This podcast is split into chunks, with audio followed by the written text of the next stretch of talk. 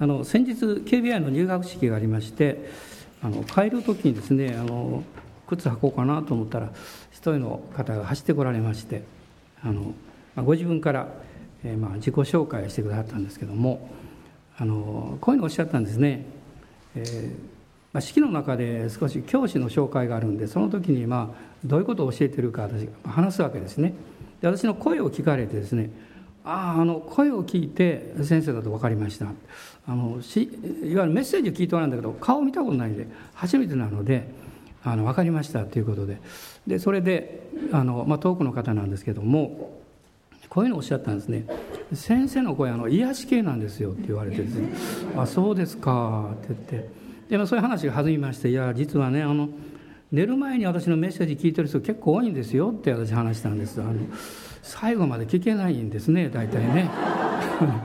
ですからあの幸いですね同じメッセージ何度も聞けるわけですから もう全部覚えてしまうぐらいですね、えーまあ、私の声もしばらく調子悪かったんですけど、まあ、95%ぐらい、まあ、回復しまして、まあ、今日はあのまだ随分話しやすくなっています、まあ、今日はあの詩篇の103編の有名なところなんですが1節から5節のところをまず一緒に読みましょう。詩篇の103編の1節から5節です。新約旧約聖書925ページになりますがご一緒にどうぞ。ダビデによる「我が魂よ主を褒めたたえよ。私のうちにあるすべてのものよ聖なる皆を褒めたたえよ。我が魂よ主を褒めたたえよ。主のよくしてくださったことを何一つ忘れるな。主はあなたのすべての咎を許しあなたのすべての病を癒しあなたの命を穴からあがないあなたに恵みと憐れみとの冠をかぶらせあなたの一生を良いもので満たされる。あなたの若さはわしのように新しくなる、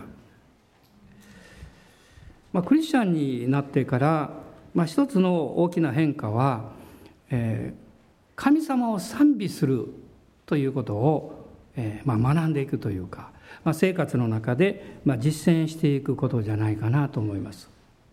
まあ、皆さんもあのクリスチャン生活の中でいろんな経験なさってると思うんですけどどういう時の賛美が一番思い出に残っていらっしゃるでしょうか？あの時賛美して感動したとかね。あるいはあの時はすごく辛い経験をしていたんだけど神様を賛美して力が与えられたとか。もう危機的な経験の中でもう賛美が溢れてきたんですとか、まあ、それぞれいろんな経験を持っていらっしゃると思うんですね。まあ私もたくさんあるんですけどやはり一番あの、まあ、二度とないと思いますが、えー、劇的な経験はあ交通事故を経験して、まあ、頭から血を流しながら、えー、パトカーで病院に連れて行っていただく間ですね後ろの席で神様を賛美した時です。長ったらしいですけども要するに動いてるパトカーに初めて乗ったという止まってるのは乗ったことあるんですけどもあの 動いてるのは初めてですね。まあそこで本当にハレルヤと賛美してましたけどその時のことは非常に印象的ですね。まあその時にあ私のうちには精霊様がいらっしゃってそして私のためにいつも取りなしをしてくださってる。そして賛美をする時に、まあ、いろんな心配事ありましたけど全部その心配事がですねまるで、えー、風呂敷でこう包まれるように平安、えー、平安という風呂敷で包まれるように、えー、守られたなということを覚えています。まあ、これはあの一つの、まあ、経験なんですけれどもダビデはこの詩篇の103編の中で彼の全人生のこれは終わり頃だと思いますがその人生を振り返りながらまるでこの総括するようにもうまとめるように彼はここで語っています「我が魂を主を褒めたたえよ」と言っています。まあ、この詩篇の103編というのはですから、まあ、ダビデが晩年にま書いた詩篇だと言われてるんですけどもその自分の人生を振り返ってみて神様の慈しみと恵みというのは本当に大きいともう自分の弱さや失敗。まあ彼らは彼はですねいろんな失敗をしました。罪も犯しました。しかし神様の恵みと慈しみは非常に大きいんだ。ということを語ってるんですね。今日皆さんのクリスチャン生活が何年であったとしても同じ経験ができると思います。でこの中で、まあ、今日読んだ範囲ですけれども「我が魂を主を褒めよ」と2度彼がここで語っているわけです。まずこの「主を褒めよ」という言葉です。あのリック・ボーレンという先生の本の中にこういう言葉が書いてあったんですけど音楽には人格を形成する力がある。今日その力を駆使しているのはサタンであろう。音楽は若い世代に価値観を伝達する最有力の媒体である。こういうふうに書いてました。確かにそうだなと思いました。皆さんこの聖書の中に出てくる最初の音楽家は誰か知ってますか？聖書の中に出てくるですね。こう順番から言ってですよ。最初の人、まあ、それは創世紀の4章の21節に出てきます。創世紀の4章の21節です。彼の名前はユバルと言います。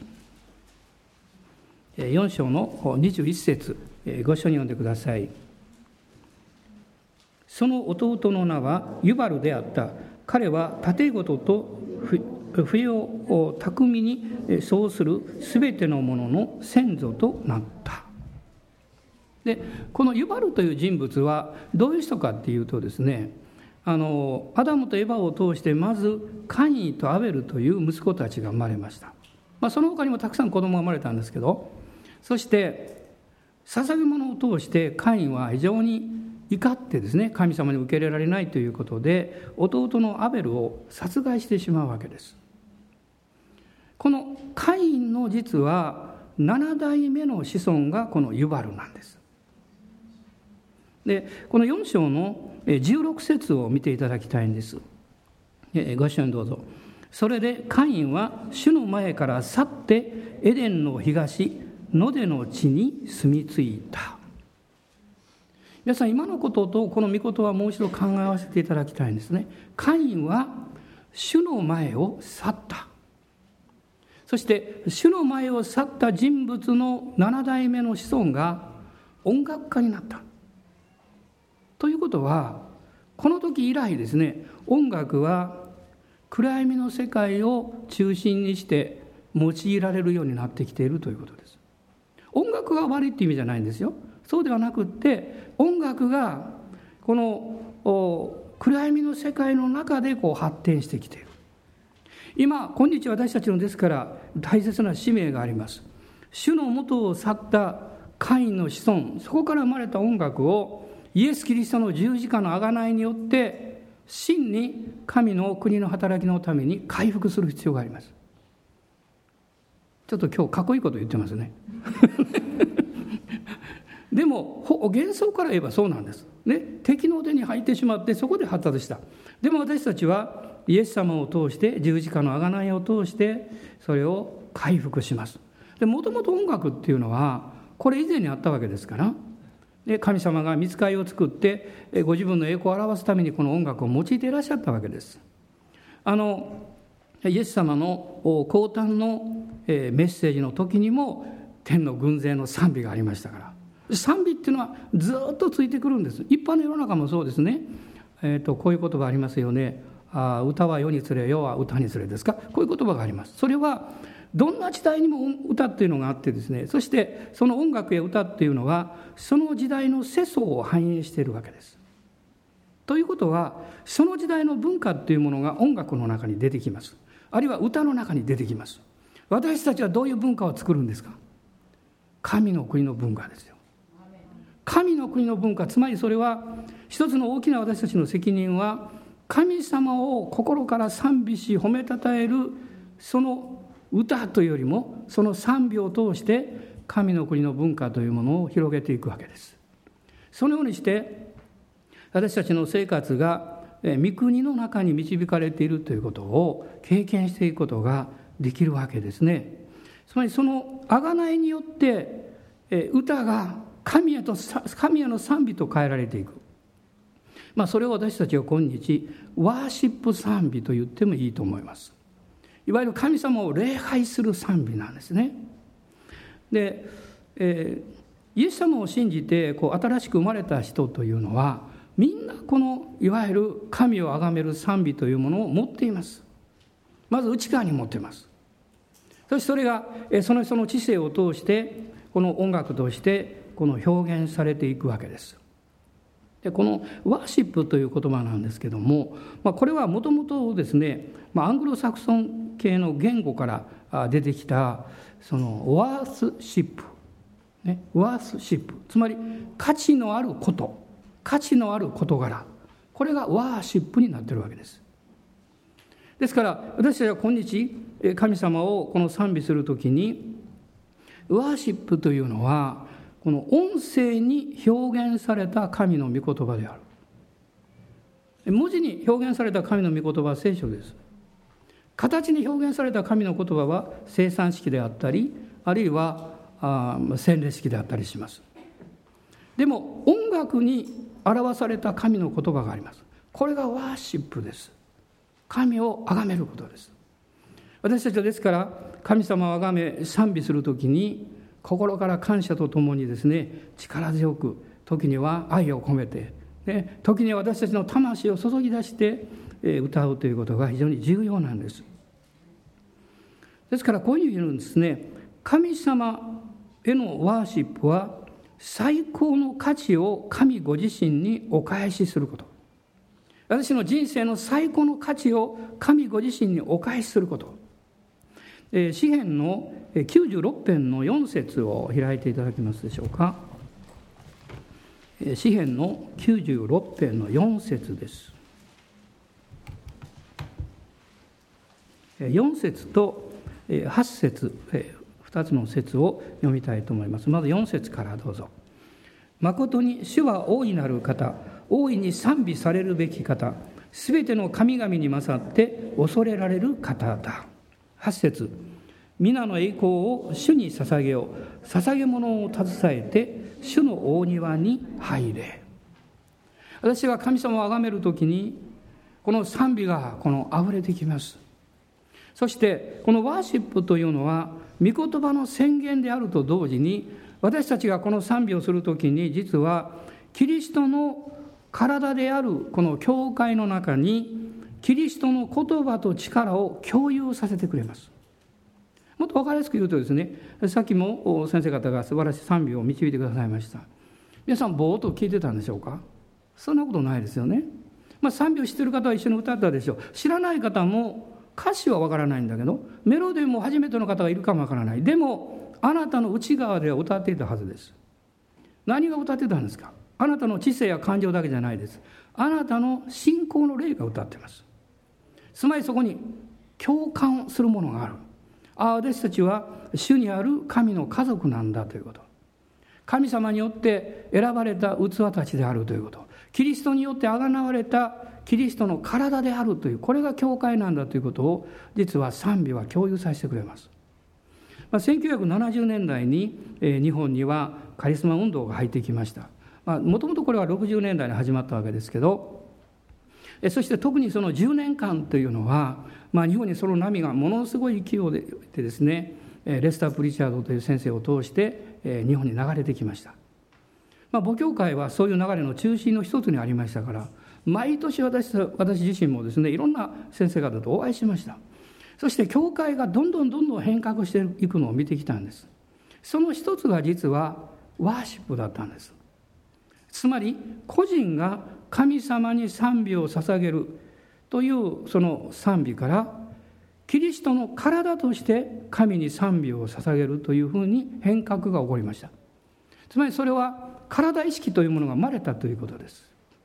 何か私が死を崇める時に私のうちにおられる精霊様が他の兄弟姉妹のうちにおられる精霊様と共に同じ精霊様ですけどもちろんその精霊様が一緒に私たちの体意識神の家族意識というものを成長させてくださる。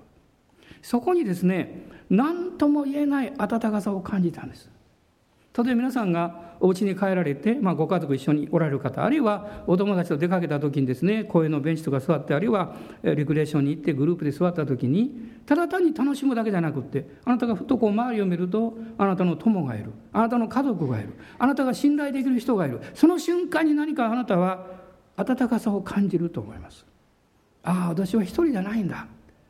私は孤独じゃないんだ私は一緒に歩いていける人たちがいるんだということ。つまりこれが体意識なんです。そこに実は勇気が与えられます。励ましが与えられます。時にはこの癒しというものが起こってくるわけです。ですからこのキリストの体におけるワーシップというのは教会を癒していく力があります。そしてそのような働きがこのカリスマ運動以降ですね非常に豊かにされてきているんです、まあ、もう一つのことはこの賛美を通してこのヘブル書の13章の15節にありますけれどもえ、賛美の生贄を神に捧げるということです。賛美は生贄というふうに言われています、まあ、ローマ書の12章の中に私の体を生きた聖なる供え物として神に捧げるようにという勧めがありますけどこのヘブル書13章の15節の中にはですね賛美がその生贄の一つである。なぜかっていうとその賛美はあなたの信仰に結びついてます。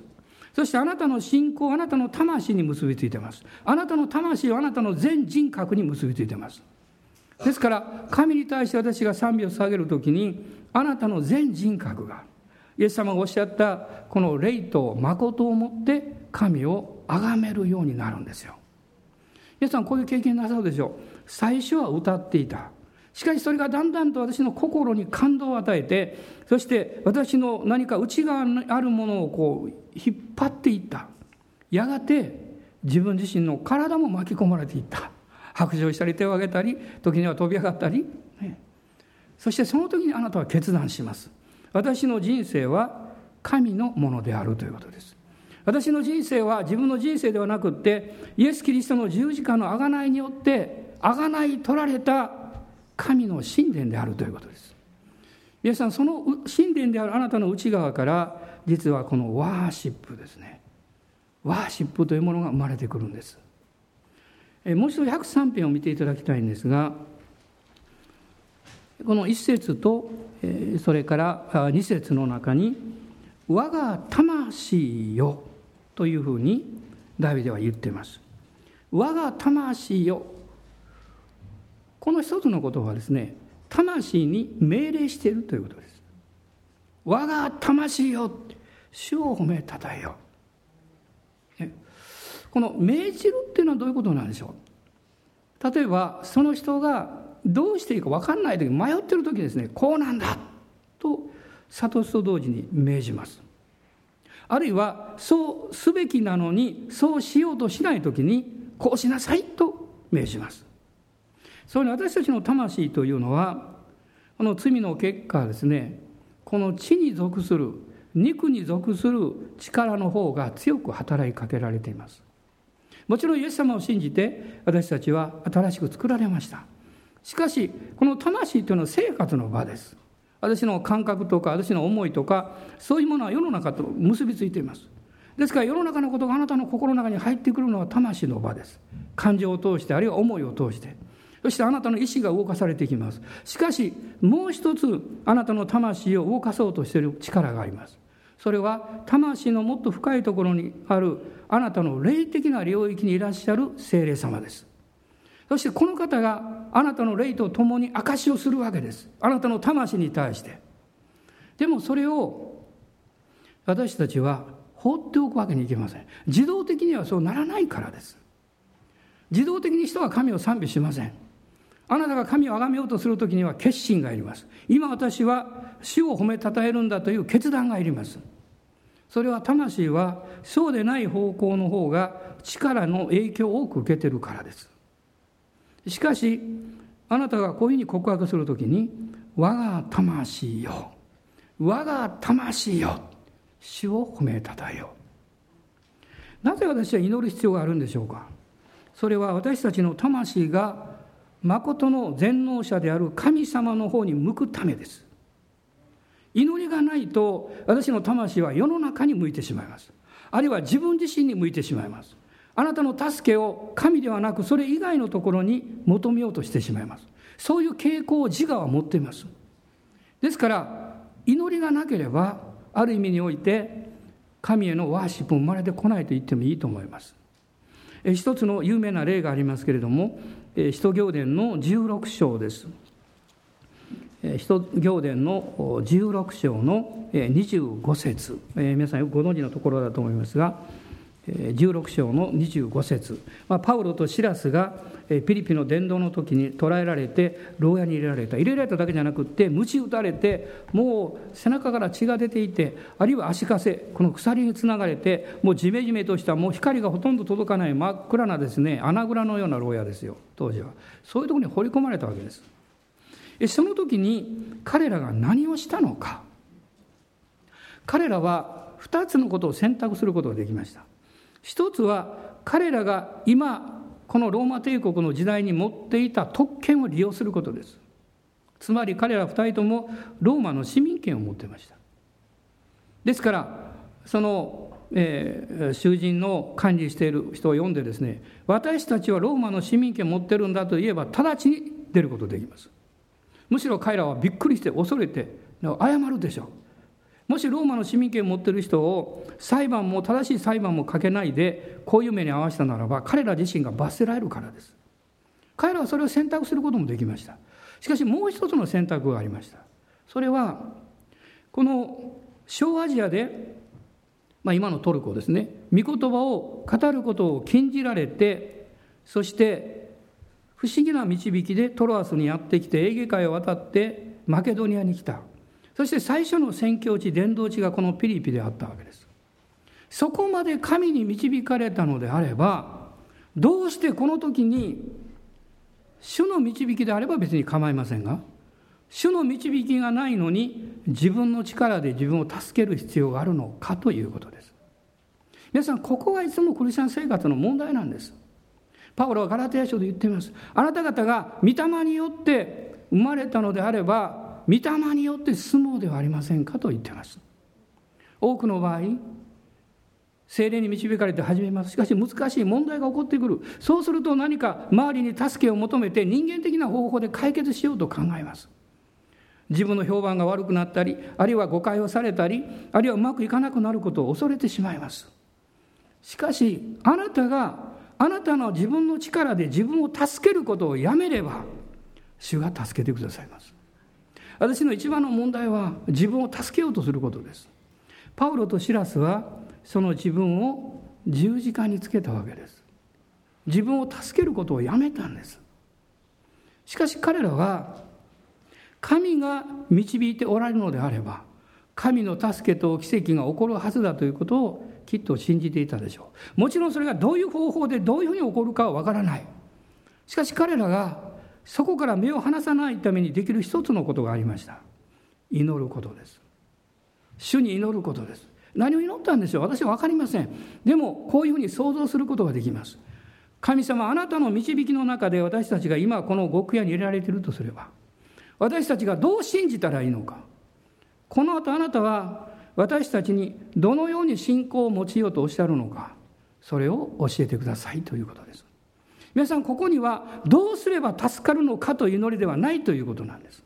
どうすれば成功するのかどうすれば物事がうまくいくのかという祈りではなくってどうすれば主が始められたことを私たちは完成することができるんでしょうかという祈りなんです。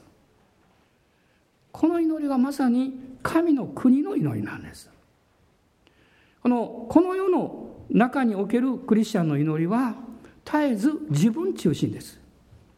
そして成功することやあるいはまあ辛い経験をしないことあるいは物事がうまくいくことそこに目をいってしまいます。皆さんそのことを悪いって言ってるわけじゃないんです。これは人間性の傾向なんです。人間性というのはそういうものを持ってるんです。しかし精霊様はあなたにいつもイエス様を見上げるように導いてくれます。イエス様は今日先ほどもお話ありましたね。イエス様は自らこうあるべきだというその形姿位置づけをお捨てになったんです。私たちはある意味で妙にこだわるんですね。何かここでうまくいかないと神様に恥かかせるんじゃないか、ね、ここでやり遂げないとイエス様に迷惑をかけるんじゃないだろうかって。大いにイエス様に迷惑をかけてください。私たちがあるいはあなたがイエス・キリストを助ける必要は全くないんですよ。イエス様があなたを助けたいんです。神様があなたを導きたいのであって神様あなたはあまりにも遅いから私が先に道を示しますからっていう必要は全くないんですよ。彼らはその中で祈ったんです。そして彼らが祈り始めた時におそらく内側から信仰の霊が解放されてきたんでしょう。賛美が生まれてきました。この日本語の訳の中にはこう書いてます。パウロとシラスが神に祈りつつ賛美の歌を歌っているとと書いてます。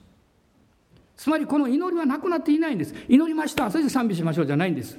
祈りつつです。この祈りは彼らの神との霊的な姿勢を表しています。私たちの神様に対するワーシップ賛美というのはもう終始神様との正しい姿勢がなければダメです。この姿勢が崩れてしまえば単なる歌になります。単なる何かエンターテインメントになってしまいます。でもあなたの神に対する賛美の姿勢がまっすぐであればそれは神に対する賛美の生贄になります。皆さんちょっと質問したいんですけどパウロとシラスは非常に素晴らしい歌声を持っていたと思いますか？もうまるでオペラ歌手のようにあるいはね声楽者のようにあるいはポップ歌手でもいいですけどうわあの人の歌を聴いてみたいなっていうふうな、えー、まあ、消化力というか持っていたと思いますか？申し訳ないんですけど私どうもそう思えないんです。そうかもしれませんけどそう思えないんです。皆さん歌のものすごい下手な人が夜中寝てる時に大声で歌いだしたらどうなりますか？うるさいやめろ！とか言ってですね。もうみんな大騒ぎになってねやめさすと思いますよ。彼らはいつ歌い出したんですか？もう一度この16節見てください。よりによって真夜中なんです。朝だったらまあ目を覚ましてちょっといいかもわからないと思うかもしれませんけど真夜中です。真夜中っていうのは何を意味してるんでしょう？一番人間の声が静まる時です。おそらく12時というよりも2時頃かも分かりません。真夜中っていうのはあなたの人生の中である意味で自分の力が及ばない限界を悟ってる時です。あるいは苦しみがあり戦いがあるそういう絶望的な時です。その時に人は神を見上げます。私たちは元気な時は周りしか見ていません。ある時主が私に教えてくださいました。あなたが上を見る時は寝ている時と ね寝ている時と困った時だけでしょって。なるほどなと思いました。でも神様は私に励ましてくださいました。困った時でもどうしていいかわからない時でも上を見上げないで下ばっかり見てる人がたくさんいる。あなたがもし失望したいと思うならば周りを見なさい。こういう言葉があるんです。そしてあなたがもし絶望したいと思うなら自分を見なさいって。しかしもし希望を持ちたければ上を見上げなさい。素晴らしいですね。今皆さん下向いてますか上向いてますか。別にこれは物理的なことじゃないんですけどでもそれも関係があります。ね、私が下を見ると自分の心を見てしまいます。上を見るとあ天井そんなものじゃなくてですね神様を見上げますよ。神様を見上げます。彼らは真夜中に歌い出した。そしたらすごいことが起こったんです。この16節の後半です。信じられないですね。彼らが賛美の歌を歌っているとですよ。その歌ってる時に他の囚人たちも聞き入っていた。聞き入っていた。こういうふうに考えられますね。ピリピというのは違法世界です。ヘレニズムの世界です。マケドニアはアレキサンドロス大王の出身地です。あの当時の世界をギリシャ化しようとしたこの根拠の場所です。でそこで通用できる言葉ですがギリシャ語です。パウロは幸いタルソ生まれでこのギリシャ化された町に生まれ育ちましたからギリシャ語は堪能でした。シラスもパウロもユダヤ人です。彼らは何語で歌ったんでしょう？もし彼らがヘブル語で歌えばそこにいる囚人たちはちんぷんかんぷんでしょう。何言ってんだあいつらはうるさいなって。でもさっきも申し上げたようにパウロやシラスはギリシャ語で人々に感動を与えるほどの歌声の持ち主では私は確信は持てませんがなかったと思います。確信持って怒られます。天国であったら君は僕のことをそう言っただろうって言われそうな気がします。でも確信はないですよ。でもそれは難しいことでしょうね。彼らは間違いなく私は思います。霊の歌を歌いました。霊の賛美に音痴はありません。霊の歌は人々を癒します。そして霊の賛美は人々の心を神に向けさせます。その霊の賛美はどこから来るんですか？あなたの中にある精霊様からやってきます。死と賛美と霊の歌を持ってとエペソ書でパウロは書きました。彼もローマの牢獄牢獄において何度も賛美したんだと私は思います。この霊の賛美が人々の心に癒しと感動をもたらしたと言っていいと思うんですね。でもさっき申し上げたように神を崇めるワーシップというのは魂に命令しなかったらできないんです。特に環境が難しい時に状況が落ち着かない時に体が疲れてもうどうしようかなと思う時に「我が魂よ主を褒めたたえよ」どうぞ言ってみてください「我が魂よ主を褒めたたえよ」アーメン。思わず「アーメンかハレルヤ」言いたいでしょ？そう言ったら出てくるんです出てくるんです内側から。その瞬間に信仰の霊はもうここまで出てくるんですでもあなたがやめるとまた戻るんです。だから彼らは神に祈りつつ賛美の歌を歌っていたんです。もう一度この103え3編に戻りたいんですけれどももう一つのことがあります「我が魂よ」という時にダビデは魂に命じています。でももう一つはダビデは魂に自覚させています。自覚させています。何を自覚させたんでしょう？この、えー、2節3節です。主のよくしてくださったことを何一つ忘れるな。もう一つあなたのすべての咎を許しすべての病を癒しあなたの命を穴からあがない。あなたに恵みと憐れみと冠をかぶらせられた。つまり彼の罪が許されあがなわれたということを自覚しているんです。この旧約の時代のダビデがどうしてそういうことを理解できたんでしょうか？あの有名な詩篇の34編がありますが詩篇の34編を開いていただけますか？この一節の中で私はあらゆる時に主を褒めたたえる。私の口にはいつも主への賛美があると彼は言いました。あらゆる時に主を褒めたたえる。彼はこの103編を書く時に過去の人生を振り返る。その一つの大きな出来事はこの34編に出てくる出来事だったと思います。つまりサウル王に追われて気違いのふりをしてペリシテの王のガテシュのところに逃げていった時です。彼は人生で最高の惨めな姿になりました。その中で彼は私はあらゆる時に主を褒めたたえるんだと言いました。それは彼の思いじゃありません。彼の感情じゃありません。彼の彼の理解力じゃありません。彼の霊です。彼は精霊の経験を何度も何度もしています。第一サムエルの16章の中にありますね。サムエルがあの油の角で彼に油を注いだ時にその時以来神の霊が激しくダビデに何度も望んだということが書かれています。聖霊様は旧約の時代も新約の時代も全く同じです。同じ聖霊様です。ですからこの旧約の時代においても彼は奥義を経験しました。理解しました。つまりやがておいでになるメシアは私の民族そして私の罪のために死んでくださって贖いを成し遂げられるんだというその信仰を得たということです。ですからこの34編の22節一緒に読んでください。主はそのしもべの魂をあがない出される。主に身を避ける者は誰も罪に定められない。アーメン。あなたの罪は許されています。それはイエス様の十字架のゆえです。あなたの人生はあがなわれています。それはイエス様の十字架のゆえです。それをあなたがどう理解するんですか？私が逆立ちしても理解できません。精霊による啓示がなければ絶対分かりません。しかし精霊が望んだ時に彼は啓示を受けたんです。まだおいでにならないメシア。しかしこの方は私たちの贖い主であるということです。イザヤもそういう経験をしました。6章の中で。ですから彼は贖い主という言葉を何度も何度も語っています。私の人生の中で最高の経験は私の罪が許されて私の人生が神に受け入れられて愛されている大切な存在であるということに目覚めることです。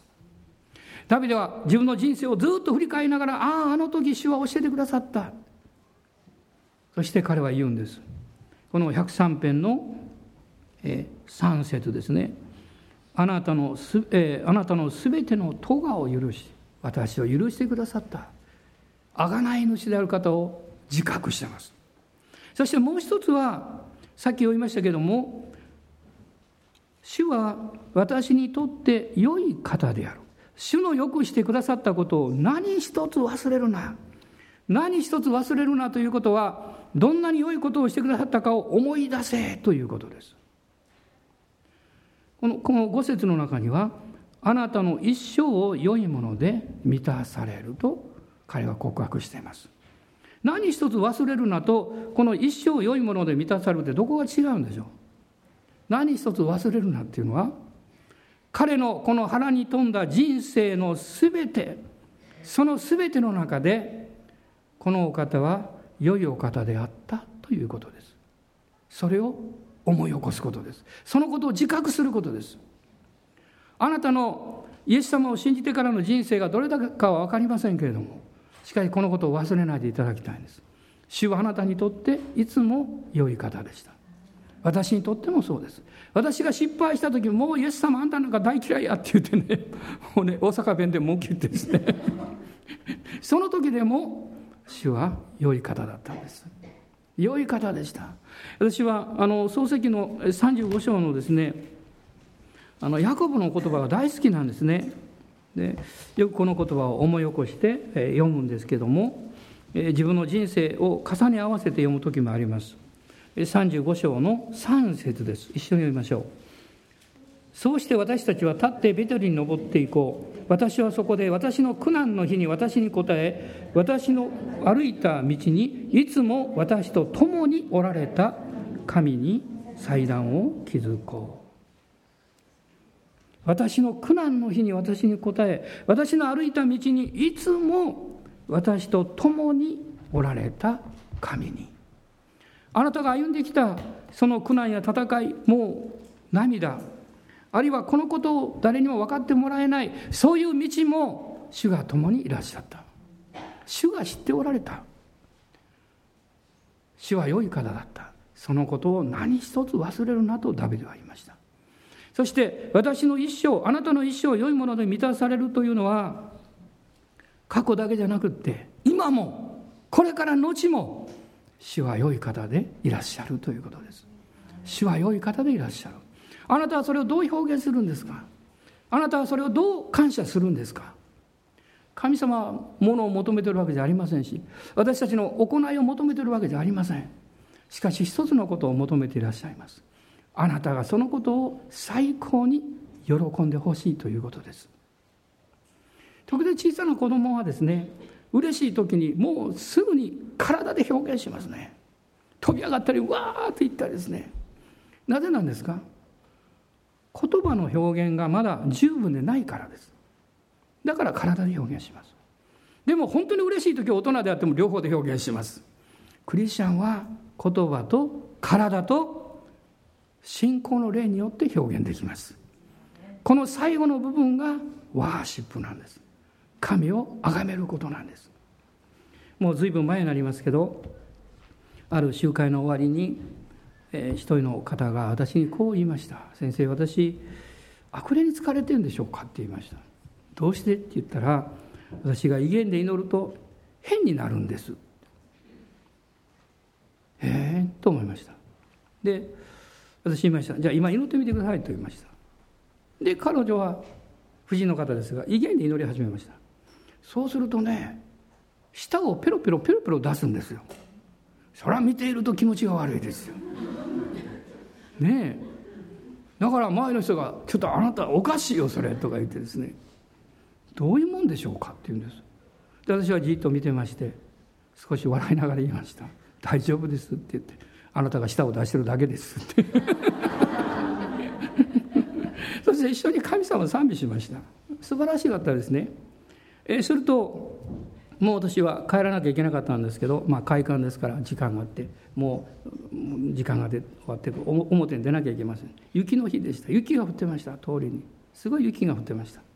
私も早く帰ってもう休みたいと思いました。奉仕をするとみんなそうです。終わったら早く帰って寝たいんです、ね、いろんな人話しかけたいけど早く逃げたいんですね。でそんなこと言えませんと言って言ってますけど。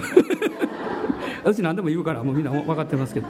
でですねもう早く帰ろうかなと思ったらですねその人が言うんですね「先生例の歌とはどういうもんですか?」またこれ難しい質問されたなと思ってで私はもう簡単にやる方法ないかと思いまして「あしをねあなたにも歌えますから大丈夫ですからね」って。あのね威厳にメロディーつけりゃいいんです。威厳で祈ってメロディーつけて歌ってごらんなさいって言いました。そ彼女が「どういうふうにしたらいいんですか?」って言うんです。まあしつこい人だなと思いながらですね この人本当に求めてるんだと思って私こう言いました「あの慈しみ深きしてるでしょ」ってそれは威厳で歌ってごらんなさいって言いました慈しみ深きね。そして「ああそうですか」って言いましたやっと解放されたと思って行こうと思ったら「先生やってみますから聞いてください」って言われましたえ？ここで？と思いました。通りですよ。雪が降って人々がもう小橋に走ってる中で。彼女はなんと威厳で慈しみ深き歌い始めたんです。素晴らしかったですよ。そうすると帰り始めてたクリスチャンたちみんな戻ってきたんです。そこにですねそれ一緒に神様を賛美したんです。賛美したんですよ。私はその時の印象を決して忘れません。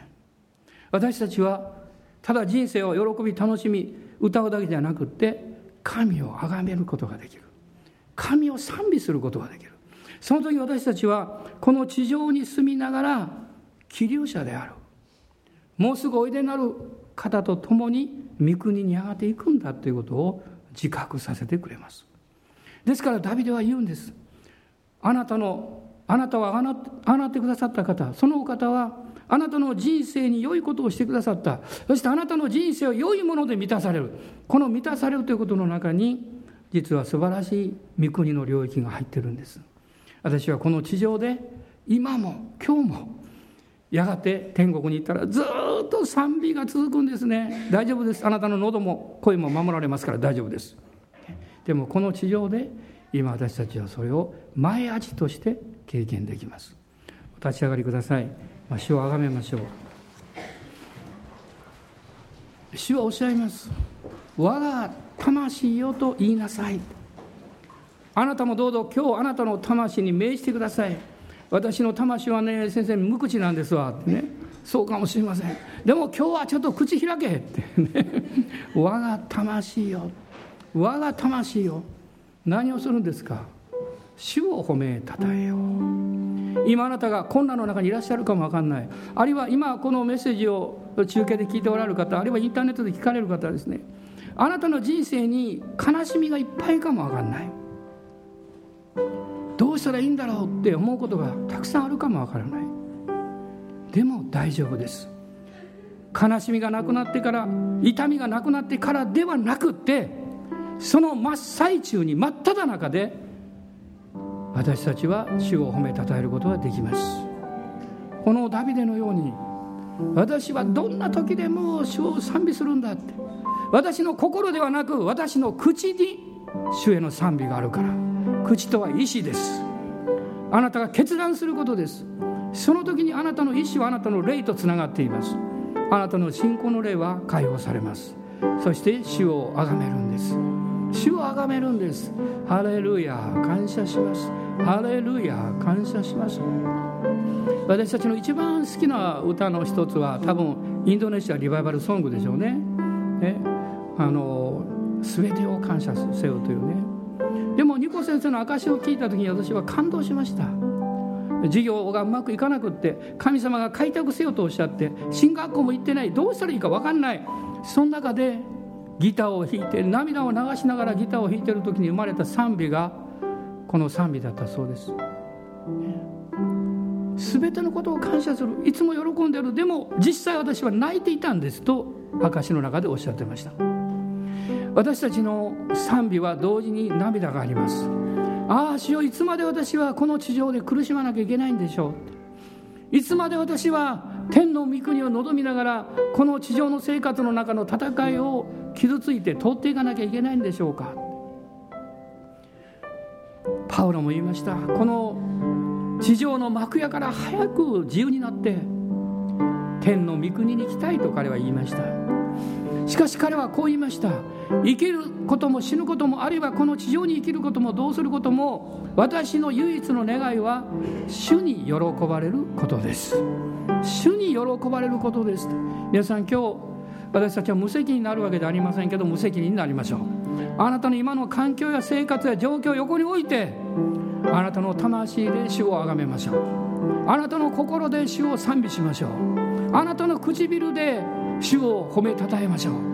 アーメンハレルヤ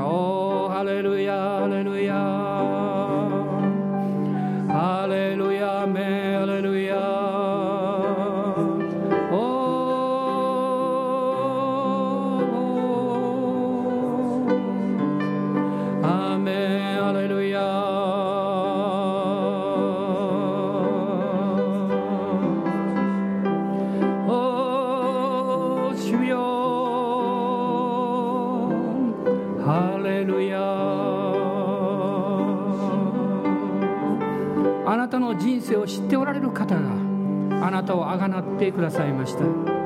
あなたの歩いてきた道をよく理解してくださっている方があなたを良いもので満たすとおっしゃっています。アーメン。感謝します。お主よ。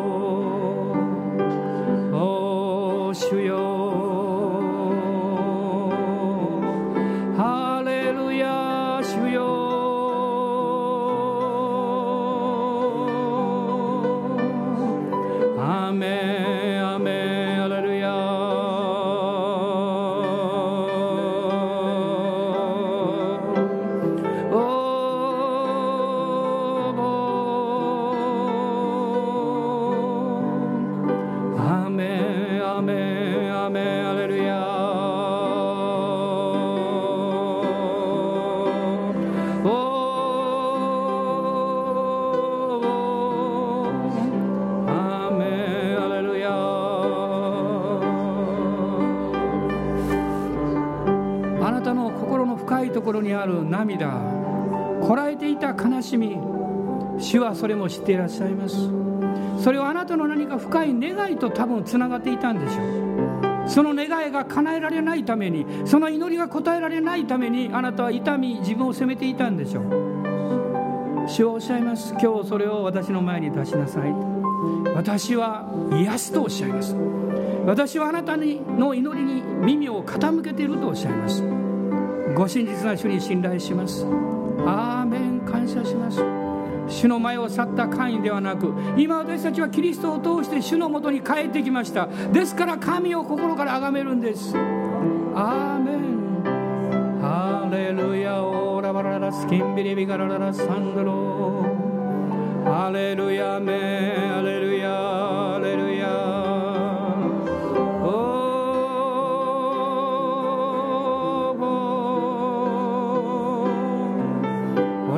キリビガラララサンダラバラララスローリア。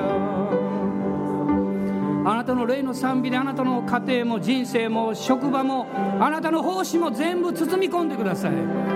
アメンアメンアメン。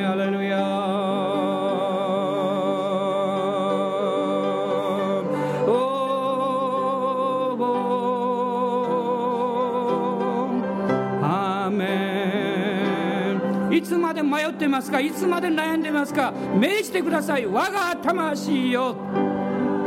主を褒めたたえよう。主を褒めたたえよう。アメンアメン。ハレルヤ。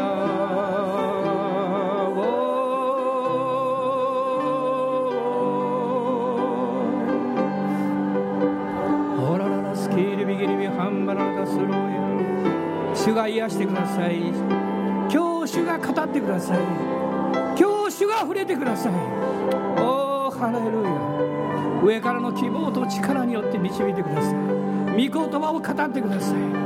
おおハレルヤ。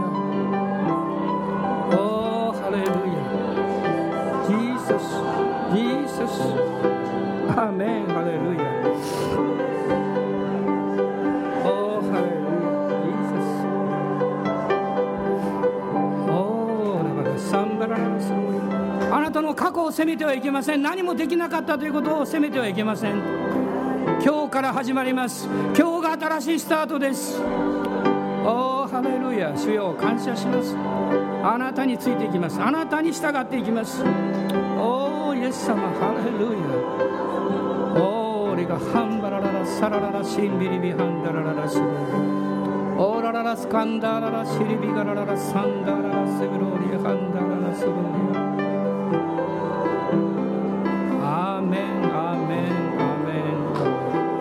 主が癒してください。新しい力と恵みを持って家に帰っていきます。職場に帰っていきます。学校に帰っていきます。このように使わされていきます。神の国の文化を携えて出かけていきます。アーメン。アーメン。ハレルヤ。おおハレルヤ。ハレルヤ。おおイエス様。感謝します。アーメン。アーメン。